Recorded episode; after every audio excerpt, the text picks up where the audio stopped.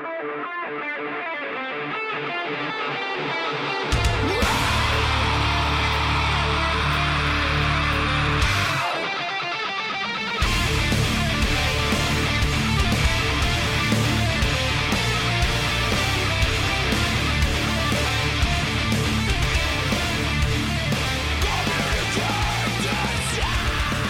right, here we go. Today is Sunday, March 11th, 2018, and this is episode 212. Also, the boiling point, oddly, of the Defensive Security Podcast. My name is Jerry Bell, and joining me tonight, as always, is Mr. Andrew Kalat.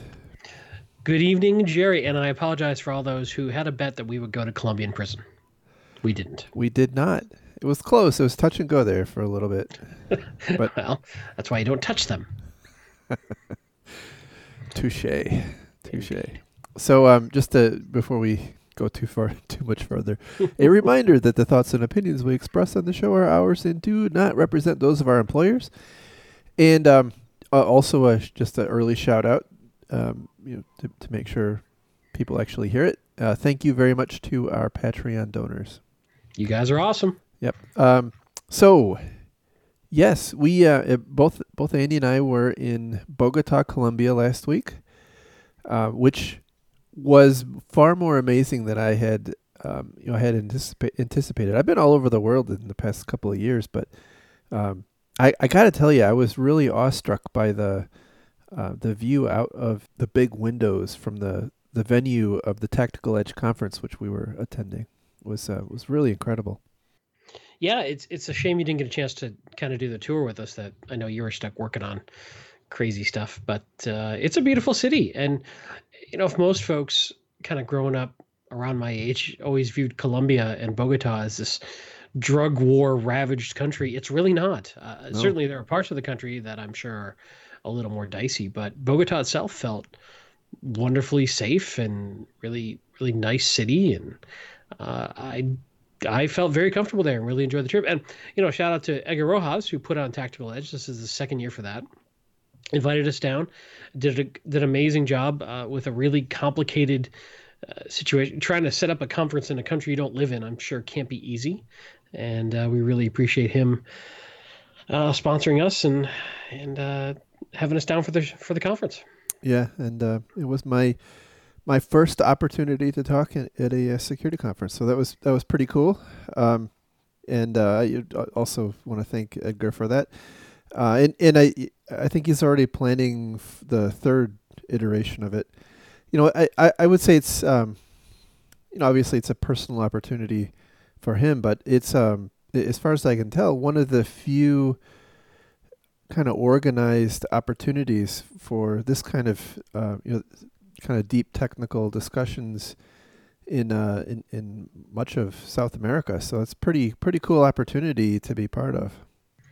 Yeah, absolutely. I think all of our talks were recorded and will be hopefully available online at some point. So uh, keep an eye on the Twitters. We'll we'll throw out some tweets when Jerry and Mai's talk is available for replay. Yeah, and uh, not looking forward to mine being available. But uh, well, okay. Anyway. Look, for your first time, I think you did great. Uh, I mean, are you as polished as a TED Talk? No, but you know those guys have done thousands and thousands and thousands of hours of public speaking. Yeah, that's fair. So, uh, so what? Tell me about, or tell us and our listeners about your talk.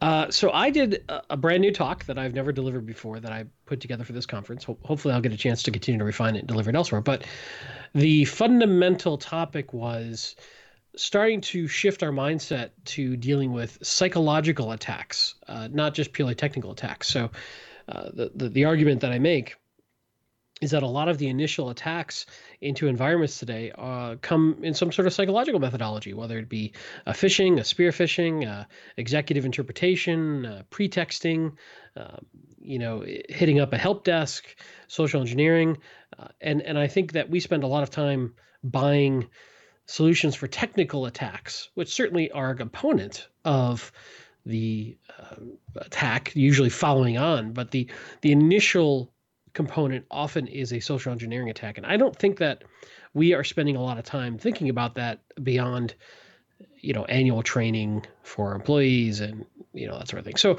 I kind of build an argument around uh, and, and, discuss how variable human judgment is and, and how difficult it is for humans to be 100% perfect all the time and defending against these psychological attacks and uh, then start to, to build some potential solutions. I probably need to do some more work on that. But really, I, I just wanted to raise awareness around um, thinking more so about these psychological attacks than, than the industry typically does holistically today. Yeah, I thought thought it was uh, very nicely done. So thank you, sir. Thank you, sir. I appreciate that. I mean, I know you're biased, but I do appreciate it. what What about your talk? What What did you uh, talk about down there? So, um, the the kind of the fundamental premise of my my presentation was about the things I've learned over the five years or a little over five years I've been doing the show, and kind of thinking about kind of re- reflecting on all of the the things I've learned, and one of the I would say that the kind of the common thread between them all, and we've I've talked about this on the show before, is I really think that uh, many of the problems we have are stemmed or they stem from uh, incompetence is not the right word. It's it's a little too harsh, right? But the the inability for IT people and IT security people to really understand how to how how to best design environments, either either a network or a piece of software or you know an entire system, in a way that is resilient and addresses the the threats that businesses face, and and likewise, you know, we we often suffer from this lack of creativity in understanding the kinds of uh, bad things that can happen, and you know there's been a lot of examples in recent time. You know, I, I, I highly doubt that anybody at Equifax would have considered, you know, would have really thought that not patching that Apache Struts server would have led to the the bad thing that happened, or you know, what, what the the case of Sony or Target, or I mean, the list goes on and on and on. And and I I think one of the things, uh, in, in my mind, we have to we have to get better at is instilling a sense of creativity and a sense of you know uh, understanding how things can fail in IT in order to uh, in order to really both des- properly design systems and also be able to communicate the the real risk or at least have a better understanding of what the real risk is. That's that was kind of my uh, my talk in a nutshell. Yeah I, I thought it was good. I i uh i thought it was very interesting I thought I had some good points. I think uh, uh, one thing that we discussed about is it's really tough for legacy environments to adapt. Yeah. Uh, and, and, you know, hence why we buy Blinky boxes to, you know, stick on the side of our environment too, because it's very difficult to adapt once it, it's in place. It, it is. It is. And I know, you know, this is kind of retreading stuff that we've, we've talked about before, but, you know, may, maybe there's new people. But, you know, one of the, one of the interesting things I've been I, have been thinking about is kind of IT is uh, is like evolutionary biology, and you know when when when we see some major attacks like what happened with Sony or what happened with a lot of the companies that were affected by NotPetya and WannaCry, like they just burned it down and started over again. Right. And, and so it seems to me like, you know, if it, if you if you don't find a way to do it, right? It, proactively. Do what?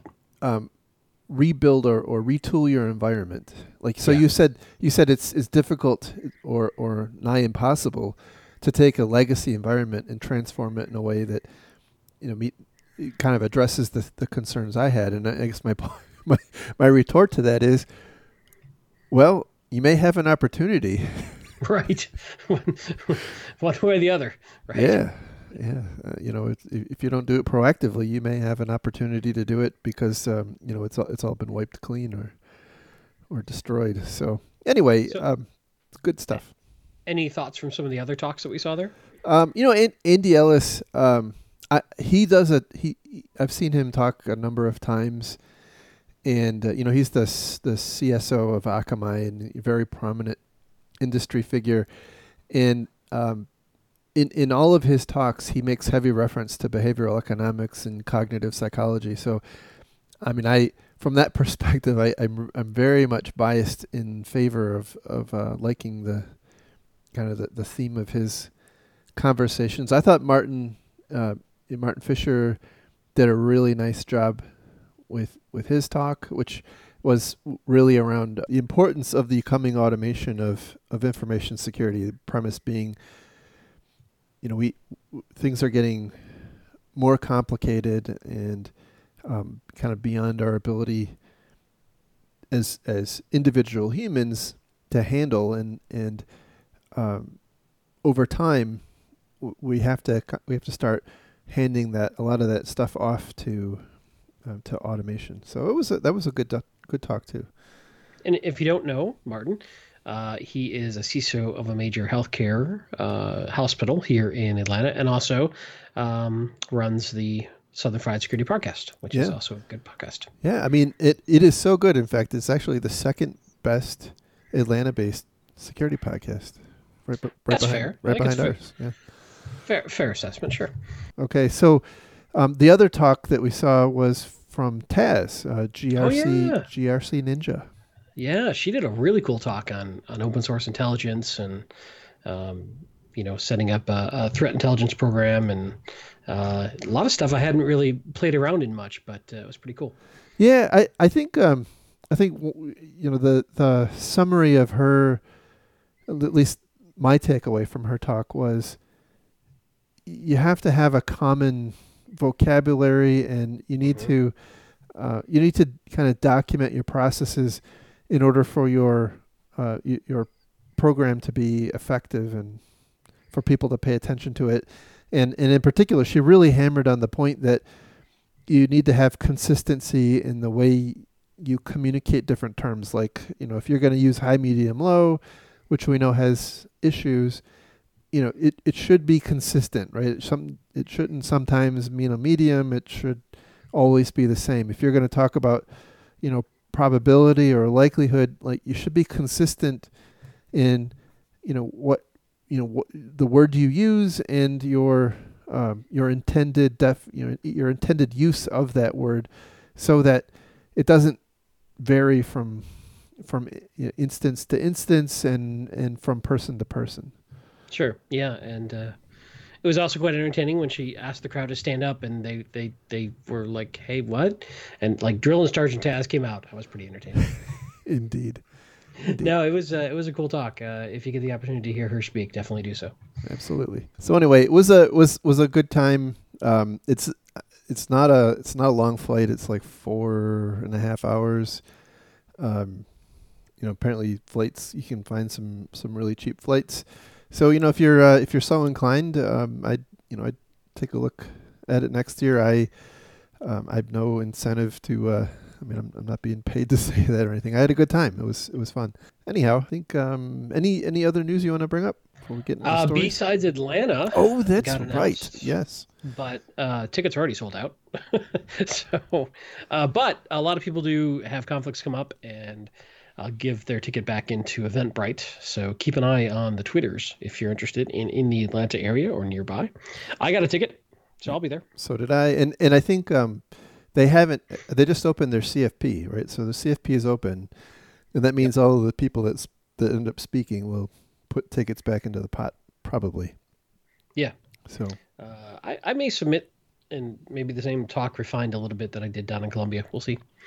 Um, yeah. I don't know it, it's tough for me to come up with talks. So when I get one that works, I, I like to just kind of work on it, work on it, and refine it, and yeah, use it. Absolutely.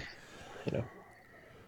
All right. So, uh, oh, go ahead. Anything else? Anything else you want to? Uh, I think I think that's all the highlights of before we get into stories.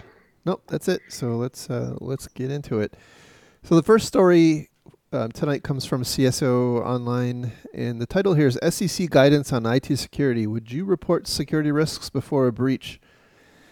So it's a it's a this is a you know relatively long article about a recent piece of guidance that the Security and Exchange Commission here in the U.S. released related to cybersecurity, and and I would say it had two main purposes. Number one was not so um, enlightening, right? It was basically reiterating the importance of previous guidance released about calling out your, a public company's duty to enumerate threats in their in their financial statements.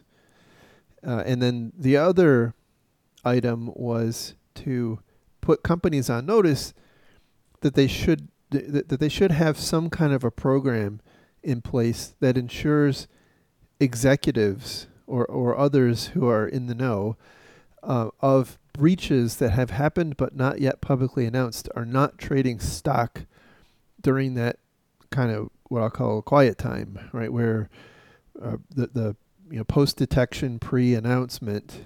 We we saw this with a couple of recent breaches. I think um, um was it Equifax? I, f- I forget. There was a uh, there was a couple of recent yeah. Uh, examples where it appeared, and I and I, I think in hindsight, there's probably valid explanations and or benign explanations, I would say, behind much of what we saw. But the point was, th- there may be a, an appearance of impropriety if if um, you know an executive is selling you know off selling stock at a time when they they you know internally they know about the breach, uh, but it hasn't been reported yet. The idea being, well, you want to if you, if you know about the the um, if you know about the breach and you and you sell it, you're effectively acting on insider knowledge, which if you know is is um, is not kosher. Uh, insider trading is not not not well received here. No, I, I think the the what we may see coming is senior uh, security folks may end up being covered like most other executives, and they may have to set up a sort of pre-planned automatic trading schedule that yeah, like know, a blind system, right? Right, yeah. exactly. Where you know a lot of executives may may or may not know this have this automated system that no matter what's going on, they sell you know, 2% of their vested stock every quarter or something to, to divest some money out of the company stock so they can do other things with it. But or they file paperwork that announces a, it discloses a sale like, you know, eight, six, eight months in advance. Right. Exactly. So it, it takes away any possibility of uh, an insider trading ac- ac- accusation. Um, because it's such a planned activity, right? Uh, and and with security incidents, uh, computer security incidents, starting to become so of interest of the SEC. I would not be surprised if uh, security folks start coming under that rule uh, based on uh, public companies, you know, CFO funding. I imagine. Yeah, there was a there was an interesting comment in in here, and I, will I'll talk about the the article a little bit in a second. But there's an interesting comment in here that, you know, with especially in larger companies, it's conceivable, and and I can certainly appreciate this. It's conceivable that uh, you know, given the given the velocity and, and, and common you know, commonality of of security incidents, and not entirely knowing at any given time which incident that you've just become aware of is actually some big thing. It's it's possible that at a sufficiently sized company that there may never be a time, and and so from that perspective, they may be forced into you know some kind of a structured yeah. uh, sale or or you know pre-announced type thing because it is you know it is entirely possible that you know you, you, if you're in a you know if you're in the security or or incident response chain of a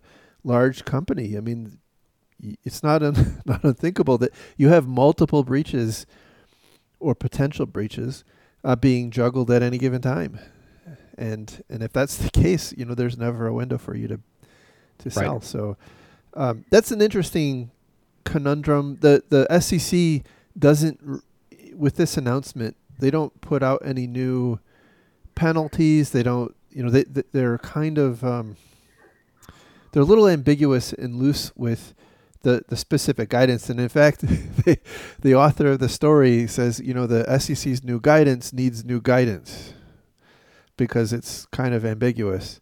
Uh, but you know, they, they kind of the SEC basically says, you know, you as a company need to figure out how to integrate this concept into your insider trading program. Yeah, it's an interesting challenge. Uh, you know, having to disclose to the SEC for for security issues definitely adds a wrinkle to whether or not you'd want to take a company public, because oh, that's a good point. Uh, you know, and he also mentions the article about potential bad guys jumping on on the bandwagon if uh, if you have to disclose some sort of issue. Well, th- so so that's you're on an interesting point because the I would say the author, in my view at least, the new news in this disclosure, this um, this guidance released by the SEC, the new news was the focus on potential for insider trading, but the author spends most of the time talking about the other side, which, in my view, is just a restatement of what's already been issued as guidance, which basically says that you have to, as a public company, you have to disclose material threats to your business.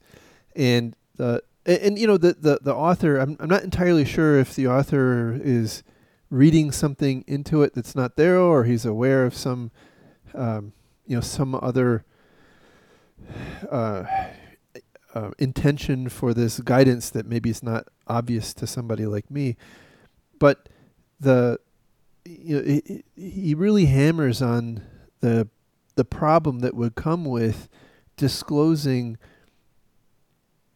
threat information or vulnerability information at a you know at a level that would enable attackers to have an advantage against you and that and, and so he it's which is a good uh, you know it's a good it's a good point. On the on on the one hand, the F, the SEC's view is, you know, everybody should have effectively the same kind of information about the health of a company, and on the on, and, and that might say, well, uh, if you know, it's a stupid example, right? But if you've got web servers that are running uh, uh, old versions of of um, uh, of struts, right? Well, maybe that should be in your 10K. Right.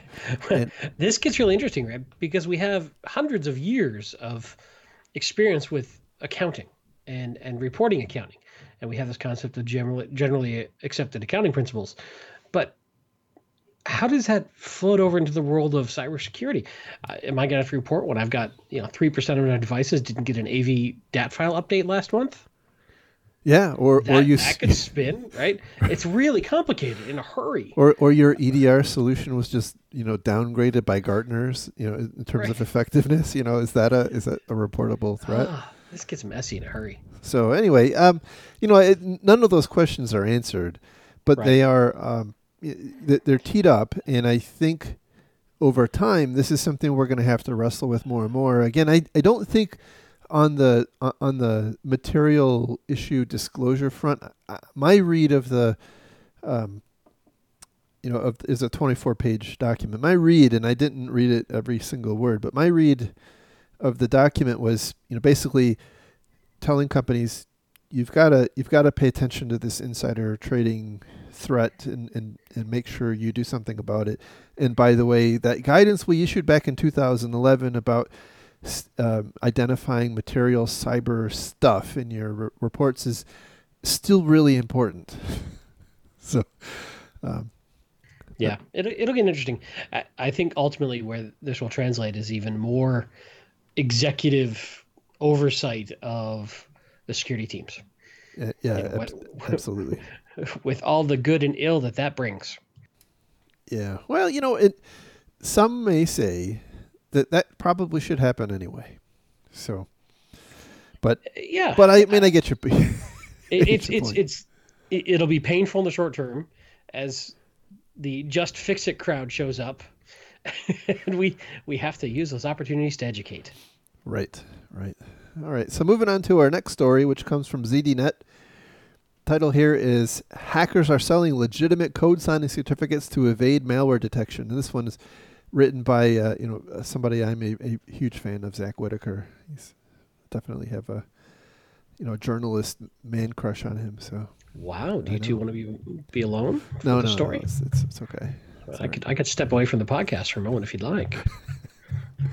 no, Zack's a good guy. We yeah. like Zack. So um, so po- the point here is, um, there's a there's been an ob. Uh, I think this was the result of a report from Recorded Future, they they found that there is a organized crime uh, un, underground for selling code signing certificates. And historically, we've thought about this in terms of uh, companies or, or uh, attackers, adversaries stealing the code signing certificates of legitimate companies. And what seems to be novel here is that there's an industry of people who are going to pretty, uh, what, as far as I can tell, pretty extensive lengths to obtain actual code signing certificates for you know what's seemingly legitimate companies. And they do that through um, faking documentation or, or maybe even you know registering a company. I mean i'm just uh, there isn't this isn't one of the examples right? But you know let's say you go and you, you find a way to register uh, a, a corporation in your local county as microsoft.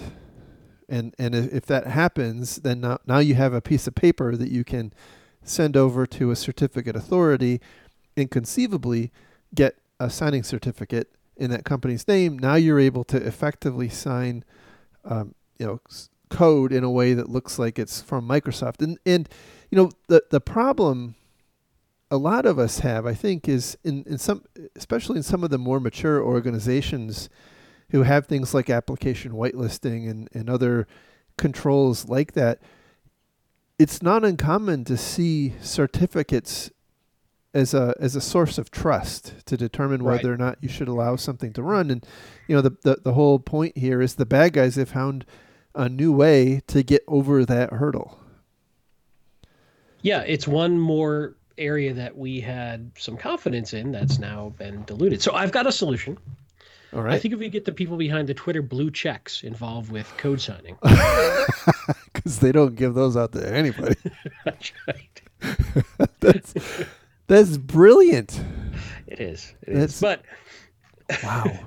So this this is an interesting challenge, right? So where where it really comes down to, I think in in a, a blue team environment, is we've got to look and see if our security controls or malware controls are are overweighing whether or not something has a legitimate certificate as to whether or not it's good or bad. Because if that's how your whatever it is is inspecting and is finding bad stuff is based whether or not it has a legitimate certificate, that's probably not good enough anymore, and uh, you should probably know about that weakness. Yeah, I mean now it's it's I, it's really unclear to me how common this is. We know it's happening, and and it, uh, apparently, sure. according to this report, the the, the perpetrators or, or the you know the, the, the group that was off registering these these code signing certificates had sold over 60 certificates in six months. So it's not, you know, I, I would I would assume that once a certificate is tied to some piece of malware, which you know, depending on the nature of the malware, look, it may never get detected, right? I mean, that's it's not a it's not a foregone conclusion. But I would imagine that if it does get caught, that certificate's going to get burned, and um, it, will pro- it may not work. So anyway, it's um it's something to look out for. It sounds like a, you know possible new trend to get around some of the more contemporary uh, attempts to block malware. So you know, caveat emptor. Indeed. All right, so moving on. Um, I'm not sure if this is the first Yahoo News story we've had, but it's among the first. So this one comes from Yahoo News. The title is Equifax breach could be most costly in corporate history. Uh, so, so those who are, I, you know, if you've been listening to the show for you know more than a more than a little while, you have no doubt heard about the you know the horrific breach that that Equifax suffered last year. We made reference to it earlier in this in this show, where a uh, a, a, web server, publicly uh, available web server, was running a, a, apparently an outdated version of Struts. That version of Struts was exploited, and uh, they they stole all the data. At least one person stole all the data. Uh, and last year, they incurred um, you know, hundreds of millions of dollars in breach related costs. They're forecasting another 275 million this year, which takes the total up to uh, the expected total up from the breach to almost a half a billion dollars, which is you know you're starting to get into real money there. You know, It is, however, and I don't think this was covered in this article.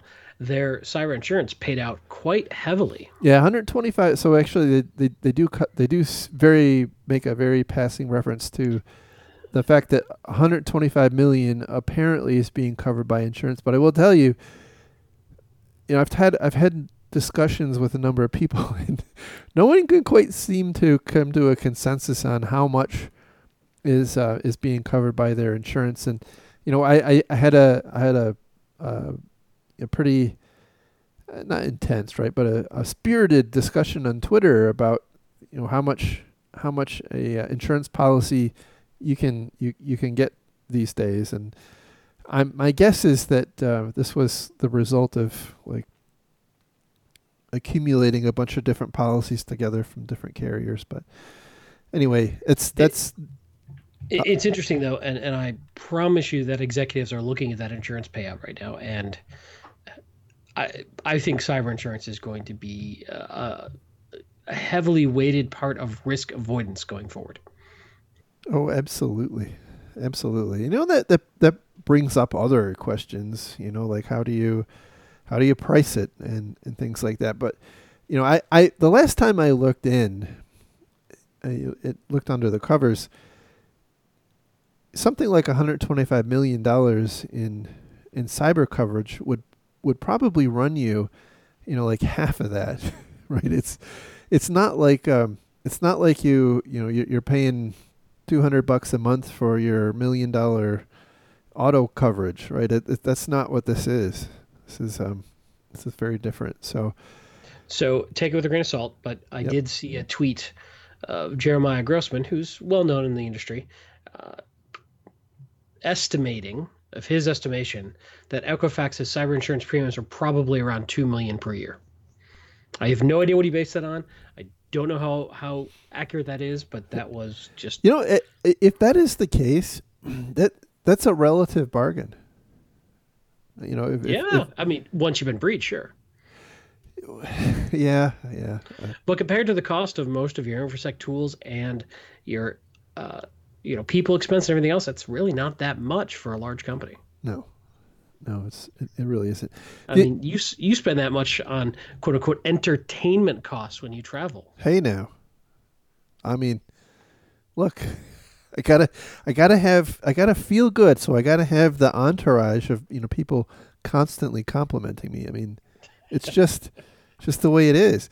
Um, so so the other thing they, they mentioned in here is that um, apparently Equifax just realized that you know it wasn't it, you know it wasn't 147 million customers. It was you know actually another two and a half million customers that were affected. They they apparently just found out about another two and a half million customers who had their data stolen in the same breach, and allegedly, and I haven't independently confirmed this, but I have no no reason to think that it's not true.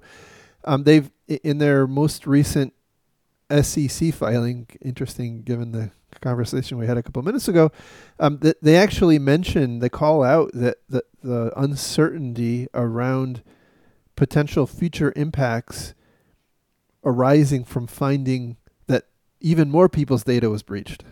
Which is an interesting problem, right? We've got all these breach notification laws that, you know, some say within 30 days, when, but it, there's a lot of fog of war trying to figure this out. And this I think is going to keep happening if we have these really aggressive breach notification laws where not fully understood and contained breaches are going to get reported and then have to be revised. Now, I don't know what the impact of that will be, but it I think it would be better for an organization to be able to give the full story once than have to keep going back and re, you know revising it. Yeah, that that's something that scares me, and and I did talk about this a little bit in my presentation at, at Tactical Edge, that scares me about some of the new regulations like the GDPR and the NY, the New York Department of Financial Services, both of which have a, a 72 hour breach disclosure requirement. And, you know, certainly the DFS has, I assume, much less severe punishments than the GDPR does. But, you know, it'll be interesting to see under the, you know, under the the jurisdiction of the GDPR. If a cus- if a company has a you know has a chain of events that look like this, where they make a disclosure, and maybe let's say they do disclose within the the 72 hours, you know, and that but then they come back, you know, six months later, you know, quarter later, whatever, and say no, no, that it wasn't that. It was an actually two and a half million higher. I don't know how that's going to play. Uh, but yeah, I yeah, law yeah. of unintended consequences, right? Yeah, and, and I, I just think uh, lawmakers think that we have perfect immediate knowledge, and we don't. Correct. Ever. Right. right. Uh, so. Yeah, you know, a lot. Of, unfortunately, a lot of times we don't realize what's going on until we see it posted on, you know, posted on some online site for sale, and we kind of, you know, base the, you know, ba- base the the amount of data that's been stolen based on what we find we, we find in these marketplaces or you know we, we try to theorize how you know how long they had access for and the data transmission rate and you know try to figure out okay what's the maximum number of records that they could have got. But you know don't really know exactly the complexities that are driving this churn in uh, in, in Equifax. But you know whatever you want to say about Equifax, they, they probably have a relatively sophisticated, uh, you know, security and IT staff. I mean, it doesn't certainly doesn't look like it in hindsight, given what happened to them. But you know, they handle a lot of sensitive data, and I've got to believe they've been, you know, a, a prime target for all you know all adversaries for for many many years, and so. Um, you know the, the if you if you consider the timeline they had, I I really think um, you know companies that that are smaller, less sophisticated have you know are going to have a real hard time with with things like the GDPR's breach law. But you know what? We'll we'll see, right? I mean, I we don't know how it's going to play out. We you know the the re- the regulators, the data protection authorities in uh, in Europe may take uh, you know take into consideration the you know the the the honest efforts that companies who have been breached may uh, you know may, may be putting out. So anyway, we shall see. Indeed. All right, our next story comes from eWeek, and the title here is CrowdStrike reveals time to break out as key cyber security metric.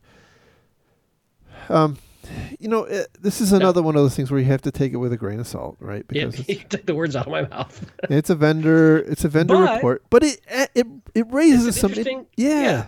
Yeah, sorry. I, we're completely trying to say the same thing. Go ahead. Yeah, it raises some interesting points. Um, and by the way, I before I forget it, they they mention in here, you know that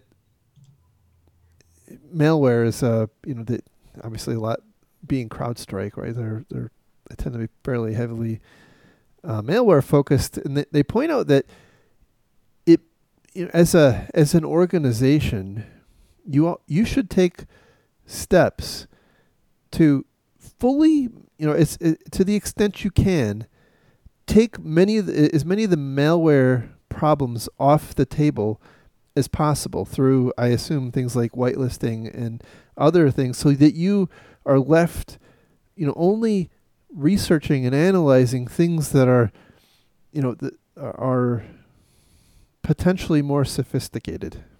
So automated responses to, to the fluff. Yeah, I, not automated, but it, it, it's it's a great idea. But man, is it tough? Well, I think the the I think back to some of the discussions we had, you know, sidebar discussions in Tactical Edge and with with different people, and you know, there's a there's a lot of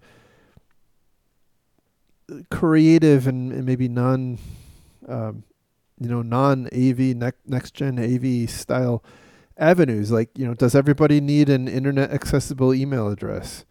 And you know, and, and certainly in, in many knowledge, the case of many knowledge workers, it's you know, it's a silly question. But you know, what about manufacturing shops or or retail stores or things like that?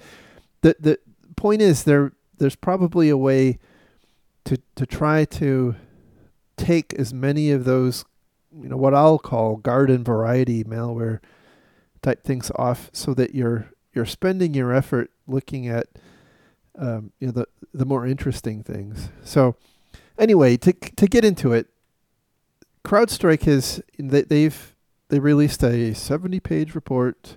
They process 100 billion events a day, yawn, yawn, yawn, whatever. Uh, but the point of the one of the interesting points in the report that this article is actually focusing on is this concept of breakout, and their their definition of breakout is uh, nearly all attacks proceed kind of logically in a similar manner, right? There's an asset that's attacked, and then the the the adversary will take efforts to to move laterally to other systems. It's usually not that first system that has the stuff they want, and so they've yeah. got to move off of that.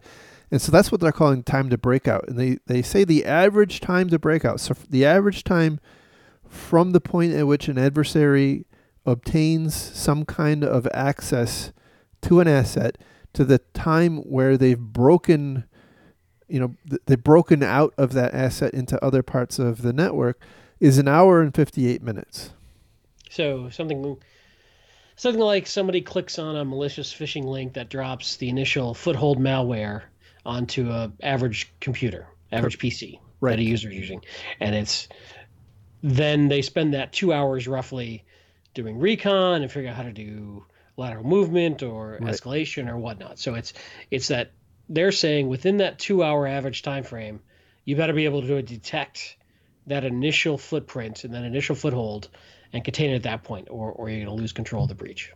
Is how I read it.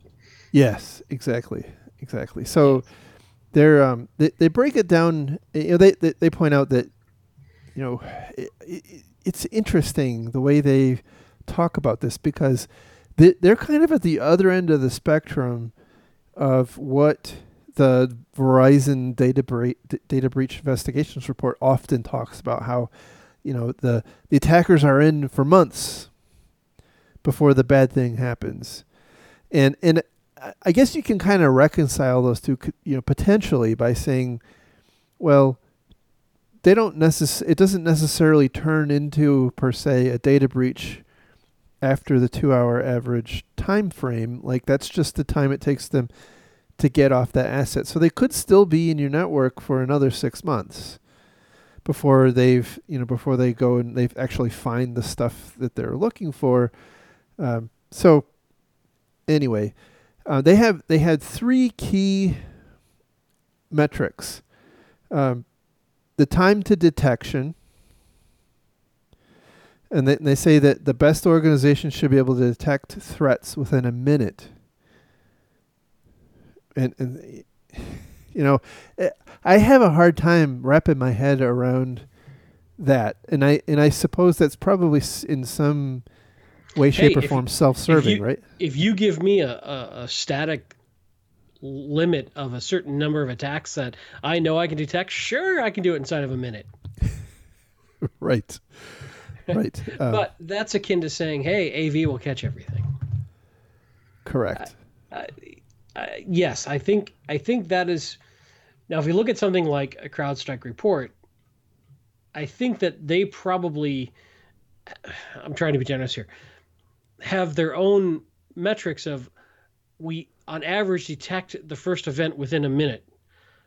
But that's like trying to prove a, a negative of how can you know what you didn't detect within a minute? In other words, they're probably basing this upon their own experiences, but maybe they're stuck in their own marketing echo chamber. I don't know. It's a really weird metric. Yeah. So a, a, a, possible way to read this, and I think you're on you're on the right wavelength there.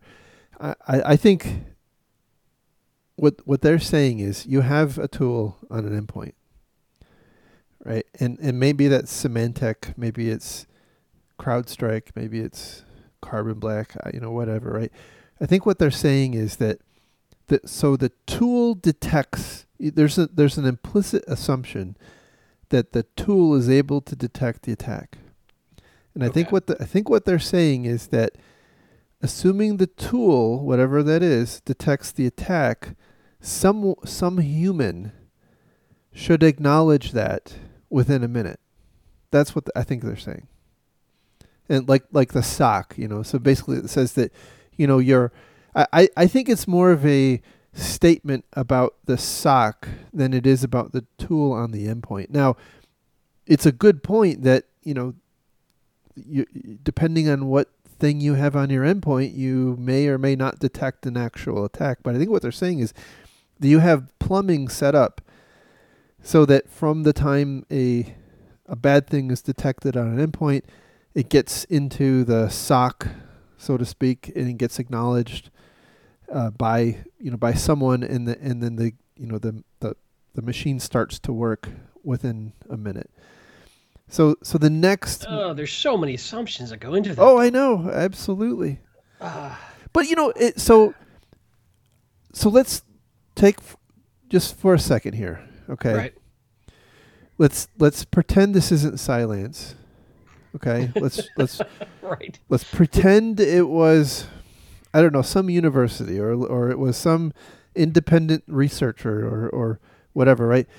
I I think there is value in in benchmarking how long does it take on average be, you know, from the time at which your one of your endpoint tools detects something until your SOC acknowledges that.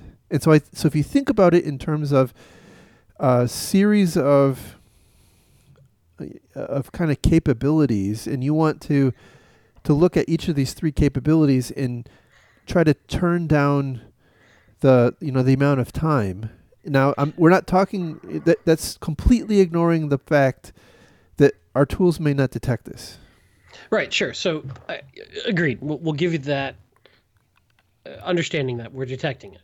right I think we still have a big challenge of how many alerts are coming into the SOC, correct uh, how often the SOC can manually look at those alerts and do something with them. Uh, there's a whole bunch of other stuff that goes into this. If if we looked at a single alert in a vacuum, this makes sense.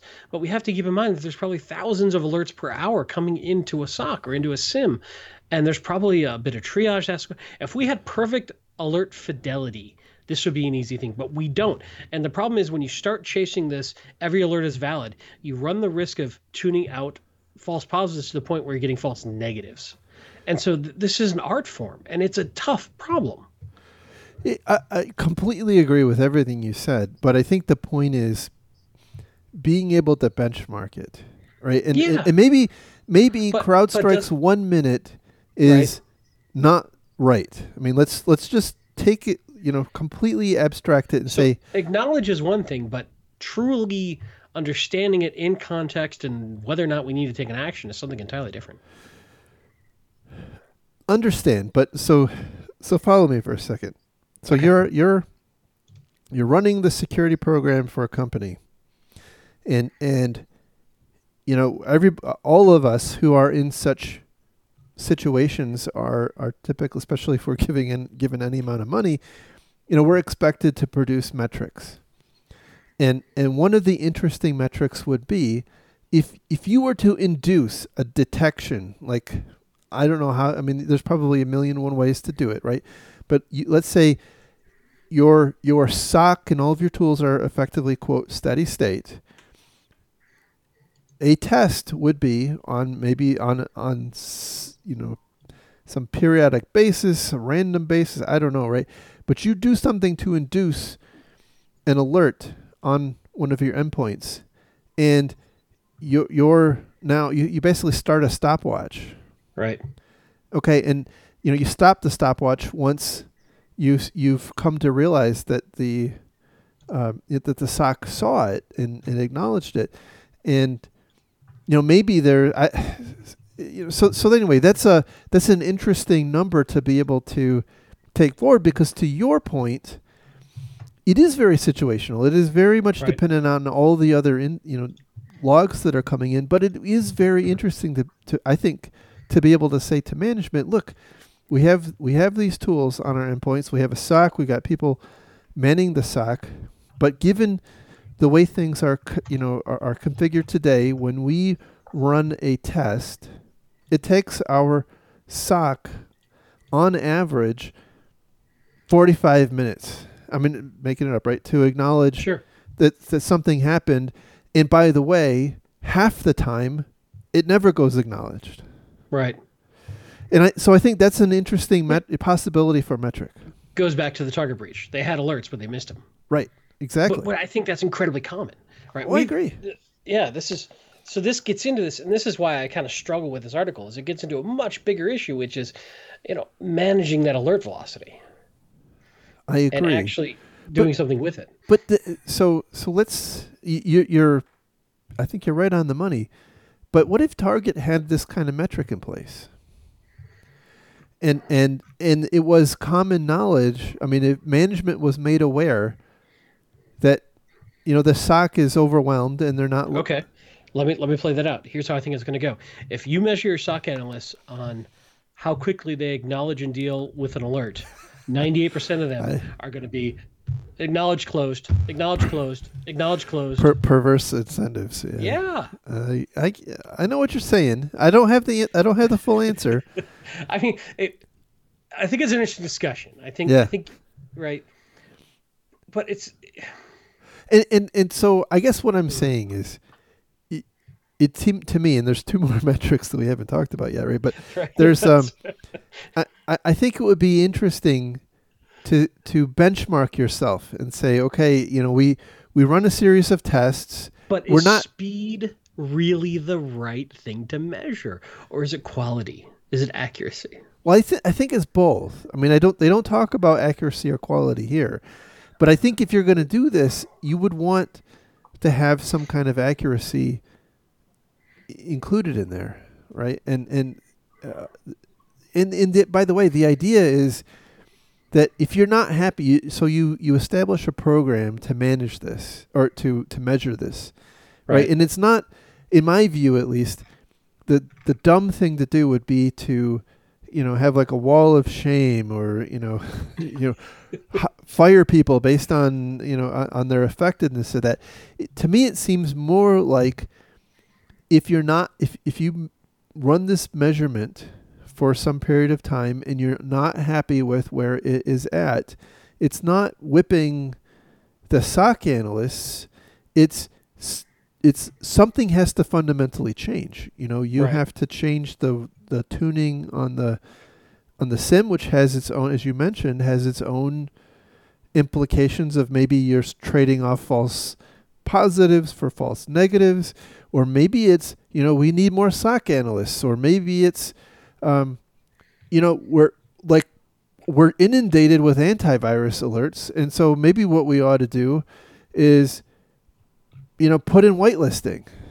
Right. and, and then you know maybe that causes two orders of magnitude reduction in logs. And so anyway um, point is that it's it's it's a at least in my mind it's something that would allow you to identify you know are you are, you happy with where you're at are you are you not and i do think by the way to your point accuracy has to be a component of that it's not just time i agree so the second metric is time time i can see how this is going to go Yeah, well, hey, you picked this article, buddy. Time to investigation should be tracked to determine how long it takes to investigate a detected threat. Everything I just said again. Investigations can involve humans and should take approximately 10 minutes. Okay, I've been in I've been in the security field Oh for a long long long time. And so now what what, what they are saying is that at minute 11 at minute 11 when one of your endpoints becomes compromised, you have not only detected it, acknowledged it, but you've also completed the investigation. I think the only viable way you're going to get there is with a whole bunch of automation, potentially even AI, with a human going, "Show me all your conclusions." Yes, I agree, or no, I don't. And, and and by the way, I assume, and so let's go back. We'll, we'll do the third one, and then we'll come back. Um, for the best organizations, uh, time to remediation for the best organization should be within one hour. So from the time that your thing, whatever it is, has detected that a, a, an endpoint has been compromised, to the time that effectively you can close the incident. I mean, you know, it's all over but the crying and the RCA. is an hour and 11 minutes. So if I'm talking a random user's endpoint, possibly.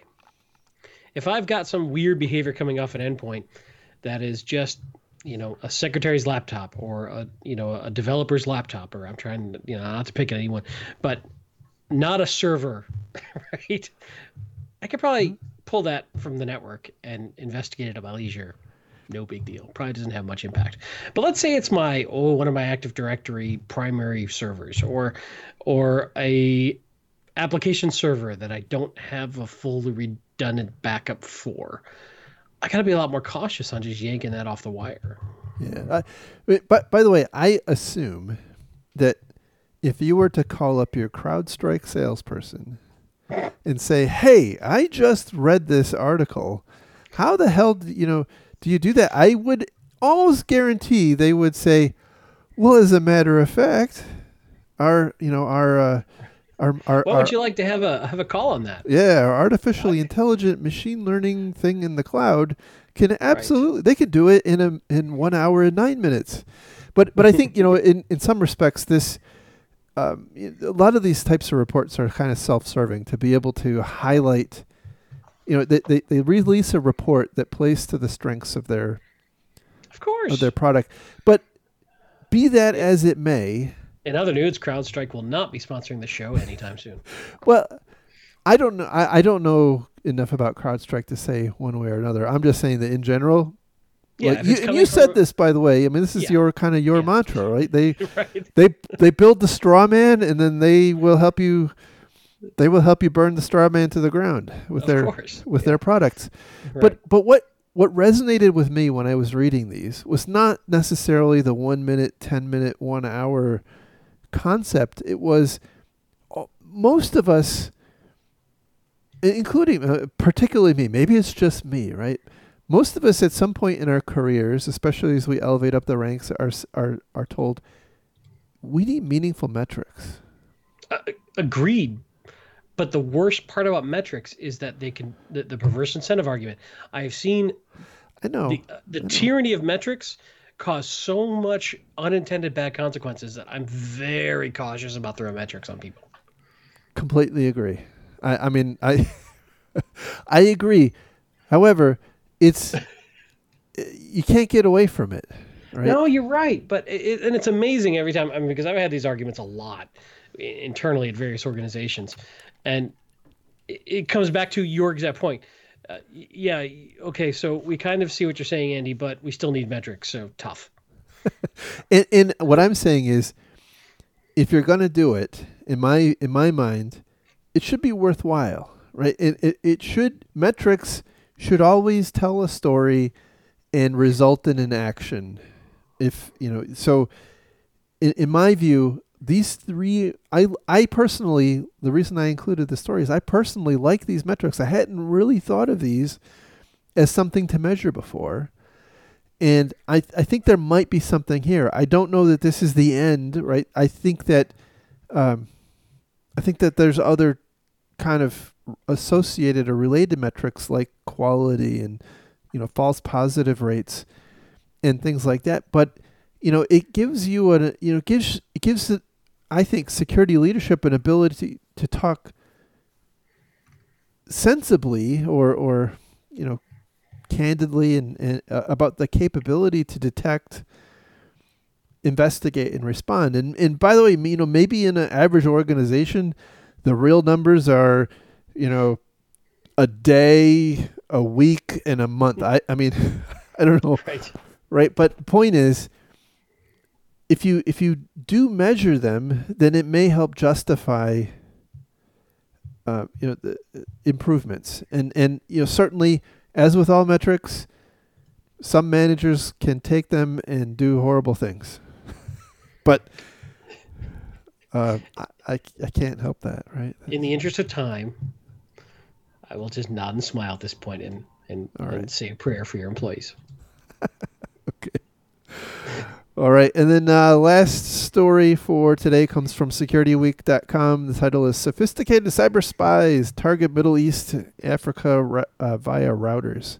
Or I guess if you're if you're over there, it's probably said routers. I would I would think.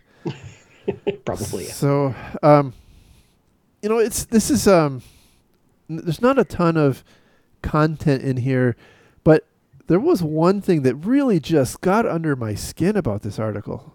Okay.